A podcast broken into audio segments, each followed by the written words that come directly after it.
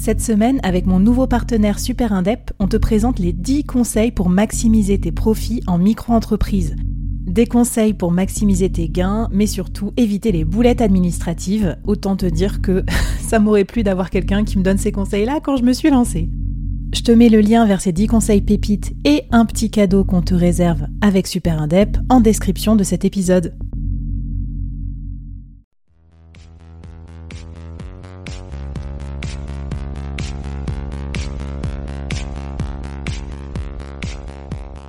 Hello, c'est Flavie, j'espère que tu vas bien et je te souhaite la bienvenue au sein du board. Dans le business, on ne peut pas être expert sur tout et c'est pas toujours simple de prendre les bonnes décisions, qu'on soit dirigeant, manager ou entrepreneur ou en voie de le devenir. C'est pour ça que j'ai eu envie de créer le board, une sorte de euh, comité de direction virtuel. Chaque semaine, j'ai une conversation avec un expert ou un dirigeant de mon réseau à ce micro pour t'inspirer, te challenger, t'aider à prendre de bonnes décisions. Le board, c'est aussi et surtout une business communauté pour continuer la conversation avec nos experts ou entre nous afin de trouver des idées ou des soutiens. Retrouve-nous en description du podcast pour continuer la conversation et nous poser tes questions. Mon invité du jour et tous les membres du board te souhaitent la bienvenue et un bon épisode.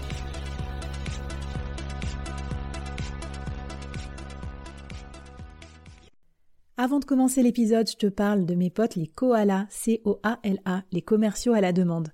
En fait, je trouve leur idée énorme et je trouve qu'elle répond à un vrai besoin sur le marché.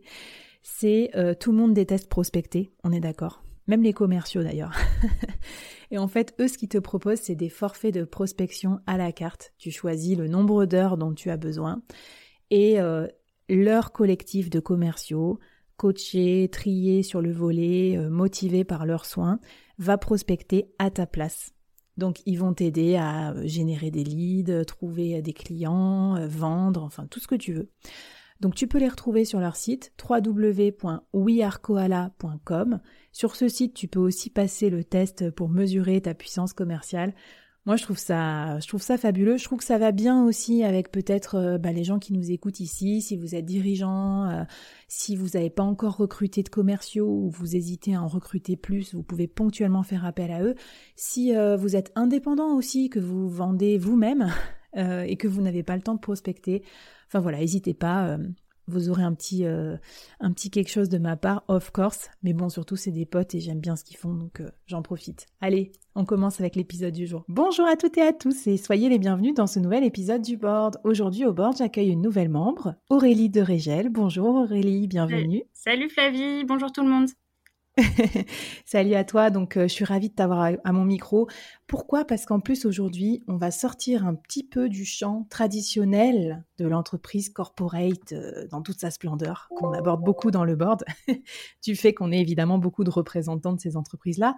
Alors pas complètement, rassurez-vous, dirigeants, dirigeantes euh, qui nous écoutez, puisque Aurélie, toi, tu es une gestionnaire, une dirigeante également, mais tu as le, l'honneur, le, plaisir, enfin on va voir si c'est toujours un plaisir d'ailleurs, de travailler dans l'environnement culturel euh, d'avoir travaillé aussi en environnement associatif et public, en institution publique et culturelle au sens large. Donc, tu as touché à plein de domaines super intéressants. Tu vas nous en parler, à savoir qu'est-ce que le monde business stricto sensu peut apprendre de ces environnements-là.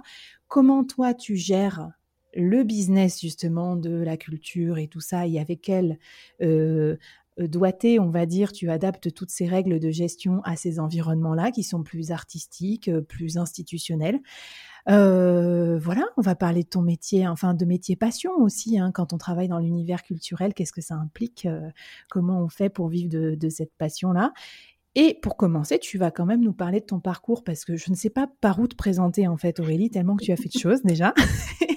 je suis toute intimidée, mais en même temps, je me dis que c'est pour ça que j'ai créé le board.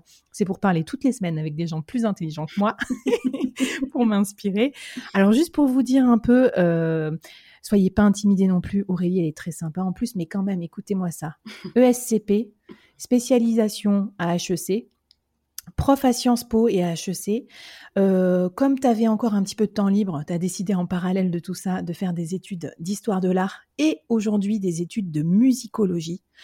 Alors euh, peut-être ma première question, ce serait comment tu as trouvé le temps de tout faire? Comment tu trouves le temps de tout faire? Et puis, euh, non, raconte-nous un petit peu qu'est-ce que tu fais aujourd'hui et comment euh, tu t'es construit ce magnifique parcours? À vrai dire, même moi, dit comme ça, ça me fait un peu peur.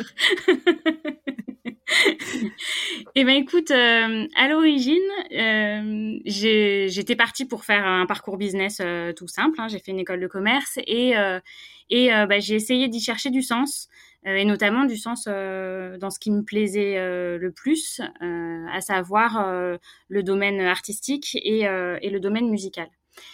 Et du coup, j'ai commencé à faire des stages, puis à construire mon parcours professionnel autour du domaine culturel dans des structures très variées. J'ai un peu fait des, sauts de puce euh, dans différentes structures et euh, ça m'a permis d'avoir un, panorama euh, assez large du monde culturel, euh, d'avoir un peu un esprit touche à tout aussi. et, et bah, cet esprit touche à tout, je, je, le conserve aussi à côté de, de mon de mon boulot parce qu'effectivement j'aime bien j'aime bien rester active euh, dans dans des dans des projets un peu euh, variés et du coup euh, l'enseignement en particulier parce que ça m'a ça m'apporte beaucoup en, en, en, contact et en et en apprentissage auprès des étudiants et puis dans le milieu académique avec effectivement l'histoire de l'art et maintenant la musicologie. Top. Et alors aujourd'hui, quelles, sont les fonctions que tu exerces, Aurélie?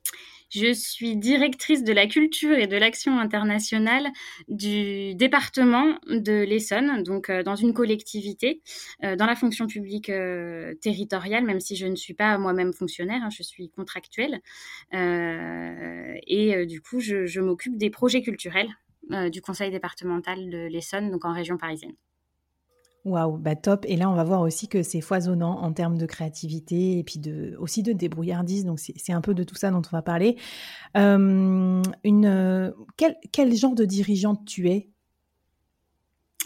Alors déjà, en tant que manager, euh, je dirais que euh, j'essaye d'être toujours dans la bonne humeur et dans la dédramatisation. Euh, justement, euh, je fais un métier qui est plutôt euh, le domaine culturel euh, qui, est, qui, est, plutôt fun. Euh, et j'aime bien inciter les équipes à le, à le sentir comme ça, à faire baisser le niveau de stress et à pas forcément se prendre trop au sérieux.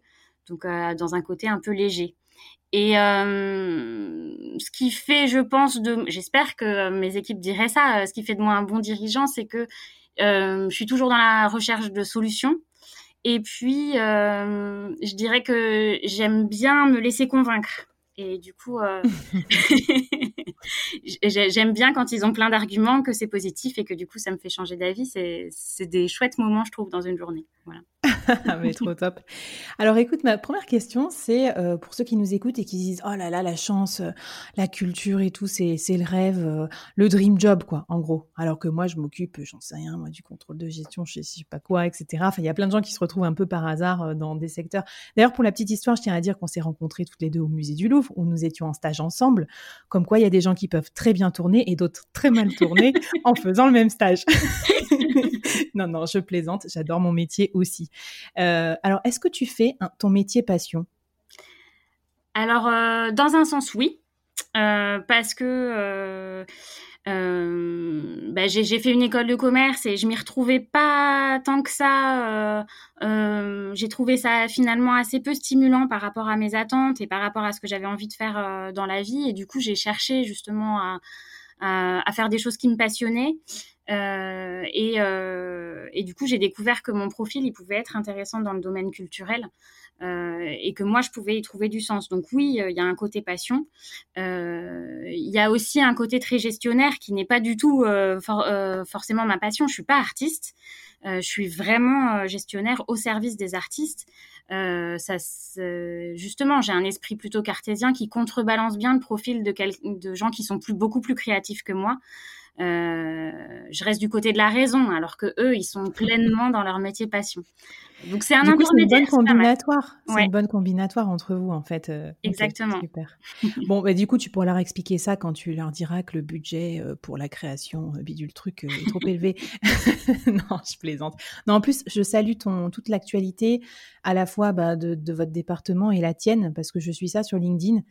Et je veux dire, à l'instant, euh, tu viens de poster un truc comme quoi vous avez mis un Picasso dans un magasin Auchan. Enfin, vous vous arrêtez pas en fait de diversifier euh, l'approche culturelle aussi, parce que dans des temps de Covid, je pense que si vous êtes un dirigeant ou une dirigeante qui se dit Ouh là là, mon business model est chahuté, il faut que je trouve de l'inspiration. Bah voilà, cet épisode avec, avec Aurélie va vous plaire aussi parce que tu as dû sacrément trouver de l'inspiration et de la créativité pour faire vivre la culture à des moments où elle était interdite, en fait. Oui, en même temps, c'est une, une bonne période de test parce que mm. c'est justement une période où on a le droit de se planter. On a le droit, c'est vrai, on a le droit d'expérimenter des nouvelles choses, de voir ce qui fonctionne, ce qui fonctionne pas, ce qui plaît euh, au public, ce qui leur plaît moins, euh, euh, ce qui plaît aux artistes et ce qui leur plaît moins. on est moins, on a moins le le besoin absolu de succès euh, quand, on est dans une situation de crise comme celle-là. Donc ça a un avantage aussi de pouvoir tester euh, tout ce qui nous sort par la tête, même les, choses qui sont vouées à l'échec. eh ben, excellente façon de voir aussi les crises. on reconnaît bien là ton, ton optimisme aussi, donc c'est top. Alors une deuxième question. Euh, peut-être pour inspirer les dirigeants qui sont dans des milieux plus corporate, qu'est-ce que ça t'a appris et quel transfert tu penses qu'on peut faire entre le monde associatif le monde institutionnel, des services publics et le monde de l'entreprise. Est-ce qu'il y a des, est-ce y a des parallèles à faire? Est-ce qu'il y a des idées qu'on peut puiser dans ces deux univers-là? Alors, du point de vue du secteur associatif, moi je dirais que ce qui est très intéressant, c'est que il y a une forte nécessité euh, pour les dirigeants d'être couteau suisse. Et d'ailleurs, pour n'importe quel salarié d'association, euh, il y a un côté très artisanal. Euh, on est sans cesse dans la bidouille, des, gens un peu, un peu avec un peu plus de vocabulaire policé diraient qu'il y a une, une, une, certaine frugalité. On est souvent dans, dans ce qu'on appelle l'innovation frugale euh, au mm. niveau associatif. Ça pousse à se renouveler, ça pousse à être en alerte sur les bonnes idées, sur les partenariats aussi. Euh, donc les, les, gens qui travaillent en association sont généralement obligatoirement astucieux. Euh, mmh. Et par ailleurs, il y a ce côté euh, humain du travail collectif qui prend une très grosse place, en particulier parce que le secteur associatif fonctionne beaucoup avec des bénévoles euh, à qui il faut donner envie de rester mobilisés. et avec des arguments qui sont souvent finalement différents de ceux des, qui motivent les salariés généralement. Euh, par exemple, un des leviers principaux de motivation d'un bénévole, c'est euh, l'envie de partager, soit l'envie de partager des compétences, mmh. soit l'envie d'avoir des contacts sociaux, soit l'envie d'avoir des occupations. Et ben, il faut arriver à nourrir cette envie de partager. Ils, mmh. ont aussi besoin d'un sentiment d'appartenance très fort, donc il faut créer ce sentiment d'appartenance. Et, euh, et, du coup, face à ces deux leviers, euh, bah, le dialogue, le compromis, la concertation sont des, outils importants qu'on retrouve ensuite en entreprise privée et qui peuvent être assez inspirants. Euh, euh, quelqu'un qui a une ligne associative sur son CV, c'est forcément quelqu'un qui a, qui sait convaincre et qui sait et qui aime animer un collectif. Génial. Et j'allais te dire, finalement, à l'époque dans laquelle on vit, où il faut réengager les collaborateurs presque avec euh, émotion euh, vis-à-vis des valeurs et tout. Je pense que c'est des qualités qui seraient intéressantes aujourd'hui pour des dirigeants d'avoir et d'arriver à, procurer cette, cet esprit d'appartenance à une tribu qui renouvelle la motivation intrinsèque et tout. Donc ça, c'est top. Tu parles de compromis. Alors moi, c'est aussi un sujet qui m'intéresse parce que pour avoir aussi travaillé dans des environnements où le compromis était absolument nécessaire, pour ne pas citer l'entreprise La Poste, avec donc tout son environnement syndical aussi, ô combien euh, important dans le dispositif de, négociation entre les employeurs et les employés. Comment, comment ça se traduit, toi? Parce que finalement, moi, quand je pense aux institutions publiques, je pense à la, nécessité de faire des compromis parce que vous êtes subventionné, euh, il faut faire avec ce qu'on a, faut, faut gérer la contrainte, notamment budgétaire, qui, je pense, est énorme, peut-être encore plus importante que dans les, les environnements plus corporate. Qu'est-ce que Qu'est-ce que tu en penses? Mais Déjà, il y a quelque chose aussi qui, dont tu parlais de valeur et je pense que le secteur public, un peu comme le secteur associatif, euh, ce qui vraiment euh, est caractéristique, c'est le partage de valeurs. Quand on, quand on entre dans la fonction publique, euh, c'est que on adhère à des valeurs très fortes. Elles sont structurantes pour n'importe quel agent public. Euh, la loyauté, le respect, l'intégrité, ce sont des choses qui, enfin, c'est un socle de valeurs communes qu'on partage tous au sein d'une collectivité euh, et qui sont, euh, qui nourrissent un peu ce collectif et qui permettent aussi d'être certain que tout le monde travaillent dans le même sens et avec les mêmes objectifs de service public, mmh. ce qui aide quand même beaucoup au compromis. Mmh. L'autre particularité de la, la fonction publique, euh, en particulier des collectivités euh, territoriales, c'est le rapport aux élus. En fait, moi, je fais partie des services de la collectivité, mais il y a euh, des gens autour de moi, les décideurs, les véritables décideurs, ce sont des personnes qui sont élues. Mmh Et du coup, d'une certaine manière, je suis pas du tout décisionnaire. Moi, je suis au service des, des convictions d'une personne qui a été choisie par le vote. Euh, c'est un positionnement qui est assez euh, compliqué parce que ça signifie qu'il faut d'une certaine manière que je gomme moi-même mes propres mmh. convictions. Euh, mmh. Et du coup, ça nécessite d'être assez souple et d'être assez et de d'être de maîtriser l'art du compromis. Ceci dit, c'est très intéressant parce que bah, les dirigeants et dirigeantes qui nous écoutent se reconnaîtront. Aujourd'hui, on parle beaucoup de la stakeholders economy c'est-à-dire, euh, comment on pourrait traduire ça, euh, l'économie des, parties prenantes, puisque aujourd'hui on considère qu'il n'y a plus trop de rapports de force, euh, bah, l'entreprise reine et puis tout le monde qui décide pour tout le monde. Le consommateur est une partie prenante, l'employé est une partie prenante. Là, on voit bien que dans la vie de la cité, les électeurs sont une mmh. partie prenante. Alors, est-ce que tu as des tips pour arriver à bien négocier toutes ces parties prenantes? Parce que qui dit plus, plein de parties prenantes dit euh, négociation très complexe. Et toi, je pense que tu as dû masteriser euh, l'art de la négociation. Écoute, euh, c'est j'ai d'autant plus cherché des astuces pour pour la négociation que je suis pas une grande spécialiste de l'art oratoire. j'ai pas une force de conviction hyper développée dans mon discours et dans ma manière de m'adresser aux gens et du coup j'ai essayé de trouver d'autres techniques en réalité. Euh, par exemple, euh, j'utilise beaucoup euh, ce que certains appelleraient la meilleure solution de rechange, donc de multiplier le nombre de scénarios proposés en proposant par exemple des scénarios de diversion, en proposant des scénarios qui ont l'air différents parce que du point de vue des moyens ils sont très différents, ce qui donne l'impression d'avoir le choix, mais au final qui gardent les mêmes objectifs.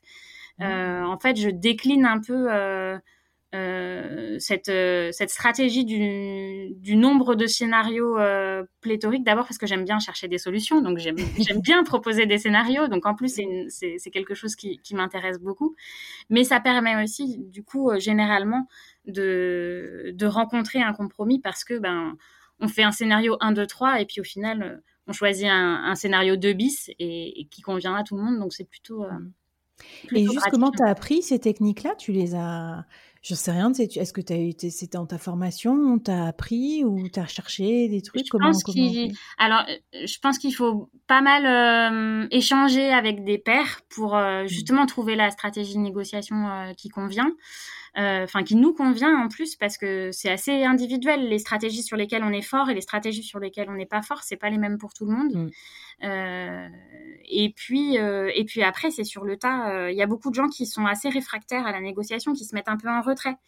Et je pense que d'autant plus quand on n'est pas un spécialiste de la conviction, euh, bah, il faut y aller en fait, il faut aller négocier, il faut se planter dans la négociation euh, pour voir ce qui nous convient, ce qui fonctionne, là où on est bon, parce que heureusement qu'il y a plein de techniques de négociation, il y en a où on est bon, et ça peut être, moi, une de mes techniques, c'est euh, d'envoyer d'autres personnes euh, qui, qui auraient le même avis que moi. Euh, être un peu le porte-parole de, de, de, ma position dans une négociation. C'est des gens qui potentiellement ont plus d'influence que moi, qui sont prêts à défendre mon point de vue. Mmh. Euh, et, euh, et, du coup, ben, c'est un peu le système de la preuve sociale aussi. Le mmh. décisionnaire en face, il va, il va suivre la vie d'une personne autour de lui euh, euh, qui a, euh, qui du coup a, a, a, plus d'aura que moi. Après, il faut pas avoir de problème d'ego hein, parce que généralement, il n'y a aucun mérite qui me revient dans cette stratégie. et il faut avoir un bon réseau professionnel parce qu'il faut avoir confiance dans les gens qui jouent un peu le rôle d'ambassadeur. Mmh. Mais, mais ça peut être une technique qui, qui, fonctionne très bien pour des gens qui sont pas du tout à l'aise en négociation ou pour des gens qui débutent en négociation pour justement observer comment les autres s'en sortent. Alors ça me plaît énormément parce que ce que tu dis, parce que souvent, euh, quand on parle de vente, de négociation, voire même de leadership, euh, quand on parle de networking, on imagine tout de suite des personnes extrêmement à l'aise dans des environnements sociaux, euh, grande gueule, charismatiques, etc. Et moi, euh, j'ai la preuve par euh, tous les super dirigeants et dirigeantes de mon réseau qu'on peut très bien réussir à avoir de l'influence, justement, sans être soi-même une bête de scène. Et comme toi, tu le dis, tu es quelqu'un qui est pourtant charismatique, mais je veux dire, tu n'es pas quelqu'un qui va marcher sur la tête des autres, etc. Donc, tu as dû développer tes propres stratégies entre guillemets, de contournement, enfin en tout cas d'apprentissage, et notamment pour te faire un réseau euh, conséquent. Et quand on préparait cet épisode, tu me disais que toi, voilà, dans ta carrière et aujourd'hui même dans tes multiples négociations, etc., l'importance de ton réseau, elle est fondamentale. Alors Aurélie, petite question pour tous les euh, plus introvertis qui nous écoutent. Comment tu as fait pour te, développer ce réseau alors qu'a priori, tu n'es pas d'un naturel euh, super euh, extraverti euh, Quels sont tes conseils? Comment tu fais pour l'entretenir À quoi il te sert? Raconte-nous un petit peu comment tu fais pour développer ce capital réseau. Eh bien, déjà, je pense que plus on est introverti et plus il faut se dire que le réseau professionnel est quelque chose d'important. Euh, parce que d'abord, ce sont des ambassadeurs euh, dans des situations de négociation, hein, comme je viens de l'évoquer. Mais quand on n'arrive pas à briller par soi-même, parce que justement on a ce, ce côté pas à l'aise euh, en public, bah, ce réseau professionnel, il peut jouer le rôle de, de garant de notre qualité mmh. professionnelle. Euh, ça permet parfois euh, bah, d'éviter des entretiens d'embauche parce qu'on est plutôt coopté que. Euh, et du coup, cet, cet exercice extrêmement désagréable de l'entretien d'embauche, il nous arrive de pouvoir l'éviter. c'est rassurant à beaucoup de niveaux en fait ce réseau professionnel mmh. et ça, ça, ça donne de la légitimité et de la confiance en soi pour des gens qui sont pas forcément naturels, enfin qui n'ont pas naturellement confiance en eux. Mmh. Et, et moi, du coup, je me suis beaucoup attachée à cibler euh, parmi euh, les personnes potentielles de mon réseau euh, des gens qui vont évoluer dans l'avenir et qui me permettront du coup de, de, de ne pas concentrer mon réseau dans un seul domaine, mais de pouvoir avoir un réseau très large. Donc pas mmh. seulement mes chefs, pas seulement mes collègues, mais aussi euh, bah, des, des, gens qui étaient dans, dans les équipes que j'ai dirigées, ou même des anciens stagiaires euh, qui avaient un fort potentiel et qui étaient des gens malins. Et je me dis, bah, dans 20 ans, euh, ces gens, ils seront au-dessus de moi. C'est intéressant quand même que, que je les vois ah, évoluer. Quoi. Ça me rassure, je suis pas la seule à me dire que plus tard, c'est mes anciens stagiaires qui m'embaucheront. mais ça, du coup, ça justifie d'autant plus l'idée de, de, garder contact avec eux. Moi, je suis assez mal à l'aise dans les événements de networking. globalement, c'est un cauchemar quand je dois y aller. Et je n'y vais que quand, quand je n'y vais que sous la contrainte pour tout dire. Du coup, je choisis généralement des occasions de discussion plutôt en one-to-one. Euh, je prends par exemple n'importe quel prétexte sur LinkedIn pour faire un petit message perso, pour proposer de se voir, de proposer de faire un déj, ou simplement donner des euh, nouvelles. Quel, genre de prétexte? Eh ben, ça peut être euh, un, quelqu'un qui a un nouveau poste, évidemment. Ça peut être les vœux pour la nouvelle année. Ça peut être un, un contact en commun que j'ai vu sur LinkedIn et qui est un peu inattendu.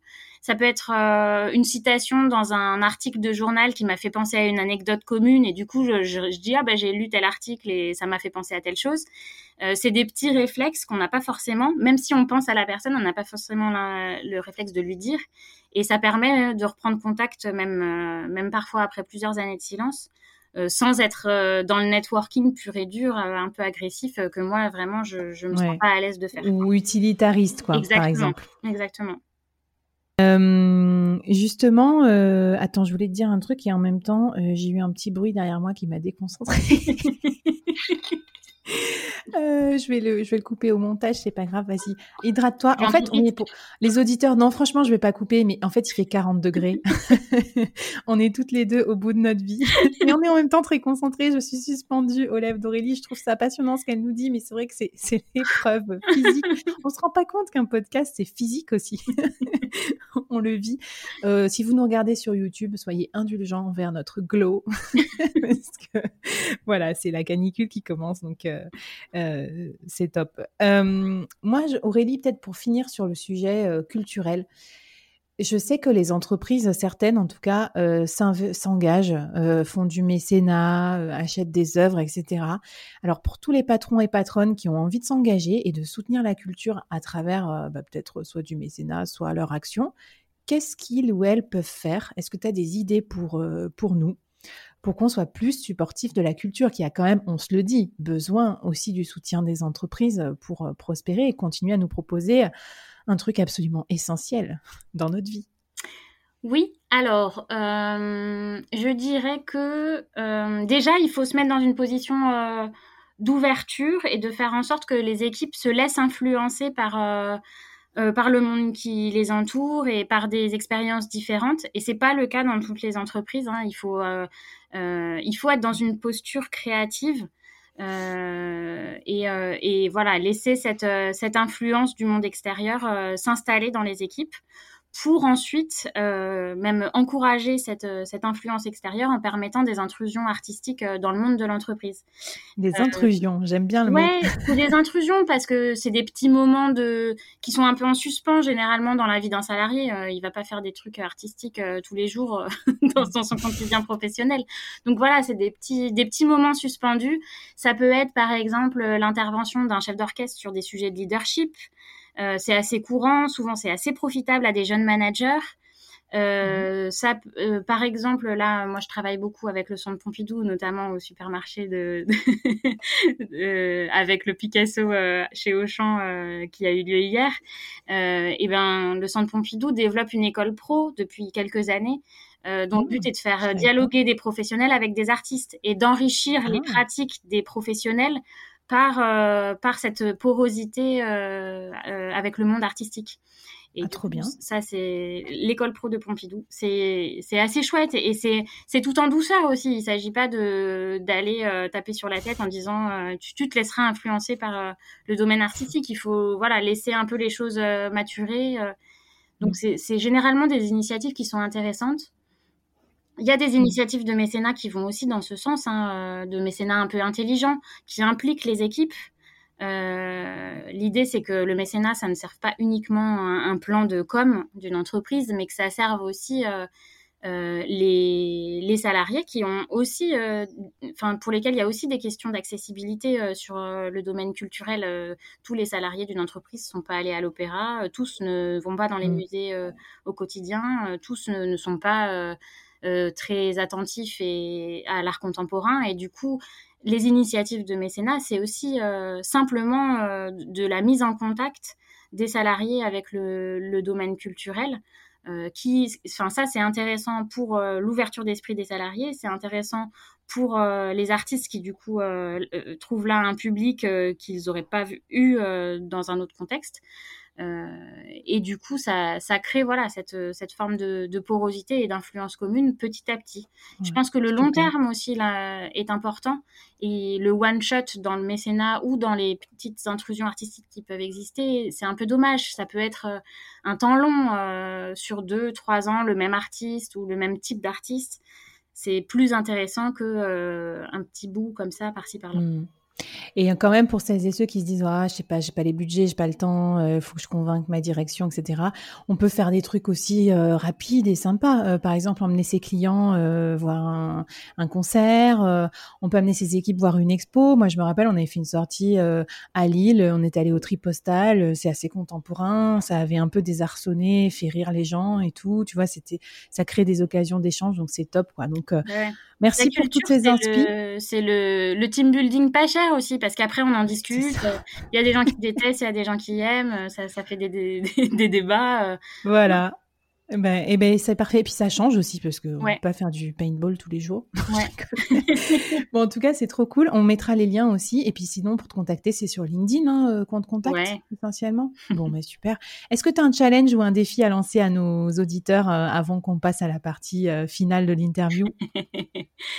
Eh bien, moi, j'aimerais bien. Je, je, on avait discuté pour ton ta newsletter sur les playlists et, et, et c'est vrai que moi, je t'ai donné quelques petits éléments. Euh, euh, mais du coup, euh, ça m'intéresserait justement d'avoir un petit un petit peu de contribution de playlist parce que là, notamment en télétravail, moi j'écoute beaucoup de musique et j'aimerais bien élargir un peu les choses. Bon, ben c'est parfait. Alors, pour celles et ceux qui n'ont pas écouté, c'est un épisode du Board Express où je me suis appuyée sur ta connaissance en musicologie pour vous proposer des musiques agréables pour travailler. Et euh, j'ai créé une playlist sur Spotify, donc vous pouvez retrouver tout ça sur la newsletter euh, du board, www.boardmembers.substack.com. Et j'ai des aimables contributeurs comme Aurélie, et peut-être vous demain. Racontez-nous ça sur les réseaux sociaux, sur la communauté du board.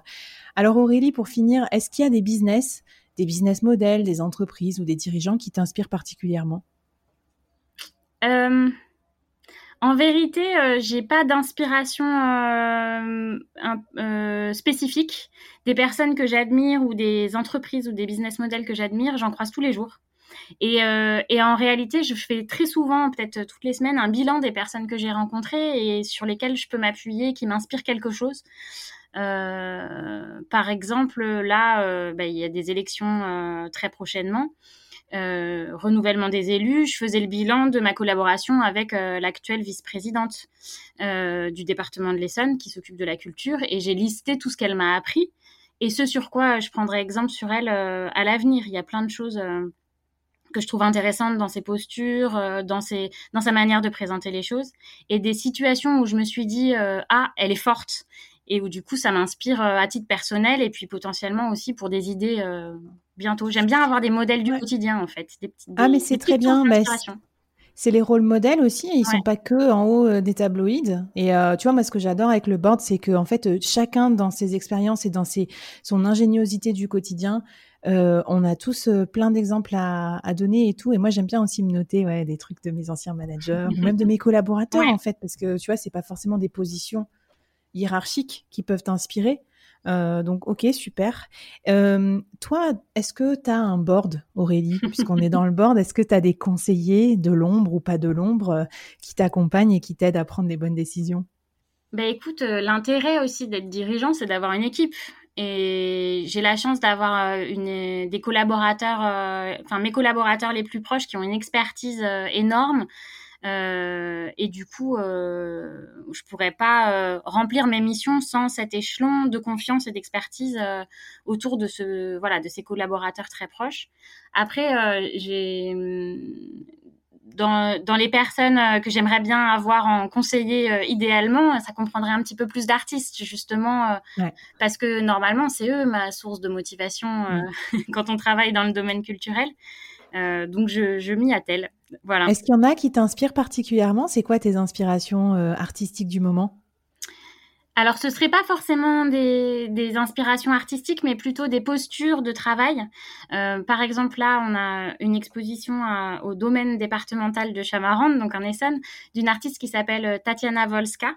Et la manière dont elle parle de son travail, de son lien avec son environnement, de la nature, de, de la manière dont elle se met au travail, ça, ce sont des choses qui m'inspirent beaucoup et, c'est un discours qui est souvent euh, très, euh, parfois très naïf, mais très généreux.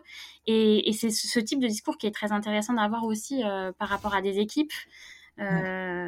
Pour voilà pour se dire qu'il y a parfois des, modes de travail qui sont très différents des nôtres mais qui, peuvent être passionnants et, et, sur lesquels on peut se baser Allez, grâce à toi. Alors, tous au, domaine de Chamarande. Et ensuite, vous allez me remettre un peu de générosité, là, dans la gouvernance de vos entreprises, là, s'il vous plaît, là.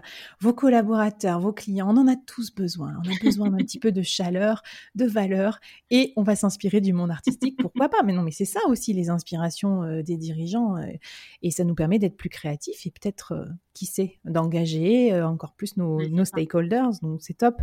Est-ce que si on se base pas sur les, les modes de fonctionnement des gens qui sont totalement perchés, ben c'est un peu dommage. T'as raison, il y en a aussi, mais bon, tu sais, il y a des dirigeants complètement perchés aussi. Hein. bon, alors, en parlant de perchés ou, pas, et d'inspiration, est-ce que tu as, euh, envie de partager avec nous peut-être le meilleur conseil euh, qu'on t'ait donné dans ta carrière et peut-être le pire aussi? Euh, Le pire, il y en a des tas, des conseils absurdes. mais on les retient pas heureusement. Mais euh, dans les le meilleur conseil, je pense que qu'on m'a donné, c'était mon prof d'histoire de l'art euh, à HEC, à qui je rends hommage, qui m'a dit, euh, enfin qui nous a dit à tous qu'il fallait jamais dire non à une opportunité. Que mmh. bah, ça ouvre la porte à des essais, au fun, à la surprise, de dire oui et bon à la charge de travail aussi hein. mais mais voilà, à chaque fois qu'il y a une opportunité qui se présente, il faut d'abord dire oui, la tester. Si ça fonctionne pas, on dit non dans un deuxième temps. Mais en tout cas, moi, ça mmh. m'a beaucoup servi. Je pense que ce, franchement, ce conseil-là, il a pas mal dessiné mon parcours.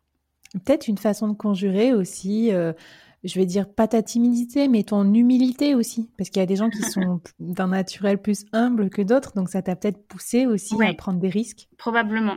Super. Bon, ben, félicitations. Et alors, un, conseil pourri, non Tu n'as pas envie, t'en as, en as trop eu, c'est ça? Ouais, surtout quand on est une femme, il y en a quand même beaucoup, hein, des conseils pourris. bon, venez tchatcher en privé avec Aurélie, elle vous racontera tout ça, avec un petit spritz. non, mais le board, tu sais, à chaque fois que quelqu'un passe à mon micro, je sais, vous avez peur que votre équipe écoute, que vos clients écoutent, que vos ennemis écoutent. ça. Et ça se passe bien. Non, mais en plus, la personne, je vais citer ce conseil, la personne va se reconnaître, c'est absolument affreux. voilà. Non, non, mais ok, restons bons amis quand même. Ok, t'as raison, restons, restons cordiaux. Euh, est-ce que tu as une activité, peut-être autre que euh, travail, qui t'aide à être plus inspirée, plus, plus détente ou plus créative dans ton métier? Eh ben, je dirais que c'est euh, l'enseignement. C'est vrai que je, suis chargée de cours à Sciences Po depuis maintenant dix ans euh, et participer à la formation de, futurs professionnels, c'est hyper enrichissant. Euh, ça permet de faire un pas de côté, ça permet de découvrir des nouvelles tendances, des, nouveaux outils.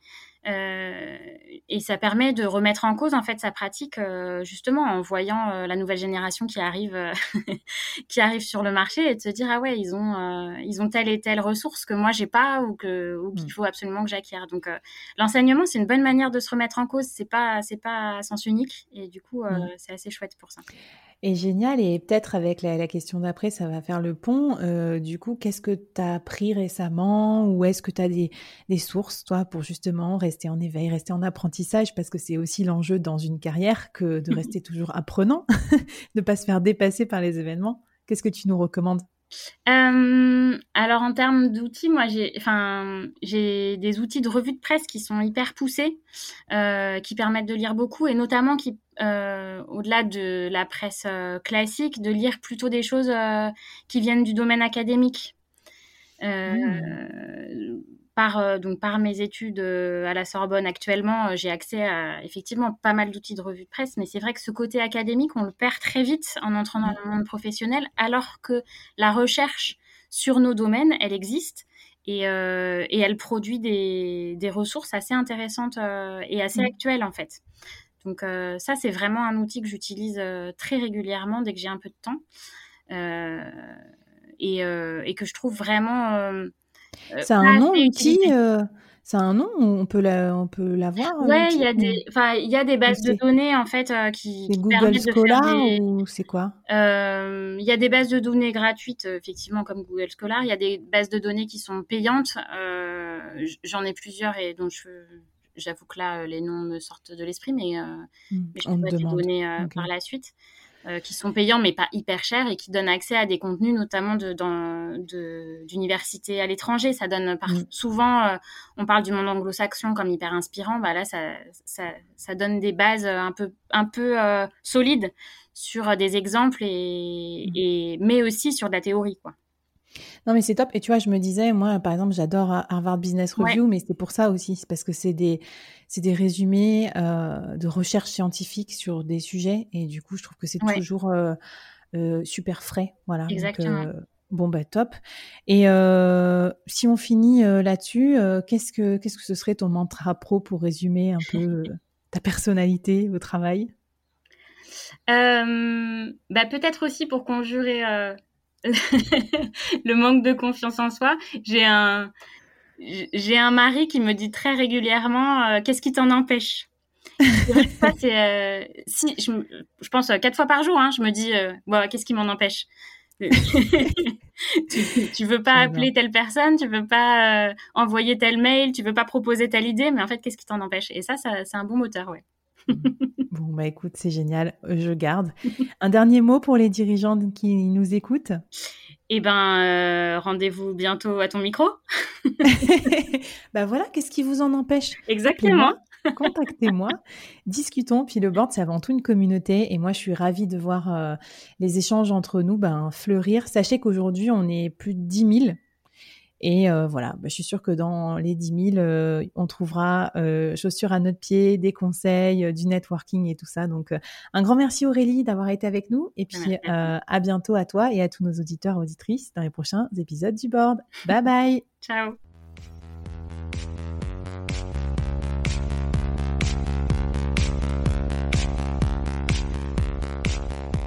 Waouh Merci d'avoir écouté ce podcast jusqu'au bout et d'avoir rejoint la communauté du board.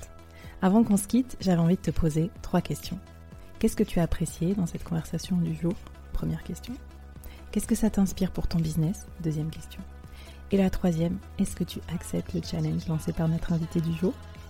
Viens vite nous raconter tout ça, j'ai hâte de te lire et de faire plus ample connaissance. Les liens pour nous retrouver sont en description. Si tu as aimé cette conversation, je te donne rendez-vous sur les prochains épisodes du board où j'ai plein d'invités intéressants à te présenter et je te demande un dernier service d'ici là tu serais un amour de partager ce podcast à ton réseau et de nous aider à le promouvoir sur les plateformes d'écoute en nous mettant une super note et un gentil commentaire. Par exemple, Flavie est tellement formidable qu'elle a réussi à me parler finances sans m'endormir. Ou je suis devenue un PDG épanoui grâce au board. Allez, merci à toi, cher membre du board, et à très vite. Bye